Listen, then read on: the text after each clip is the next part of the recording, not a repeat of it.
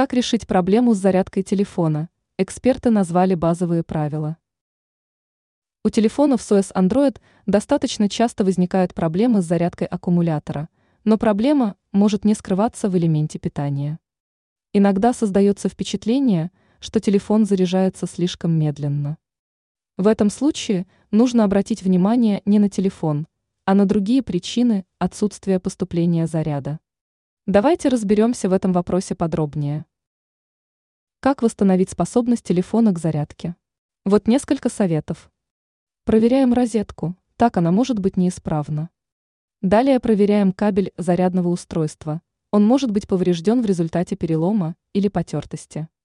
Тестируем зарядное устройство в исправной розетке. Также нужно проверить, правильно ли вставлено устройство. Попробуйте подключить кабель к компьютеру и проверить, будет ли поступать заряд.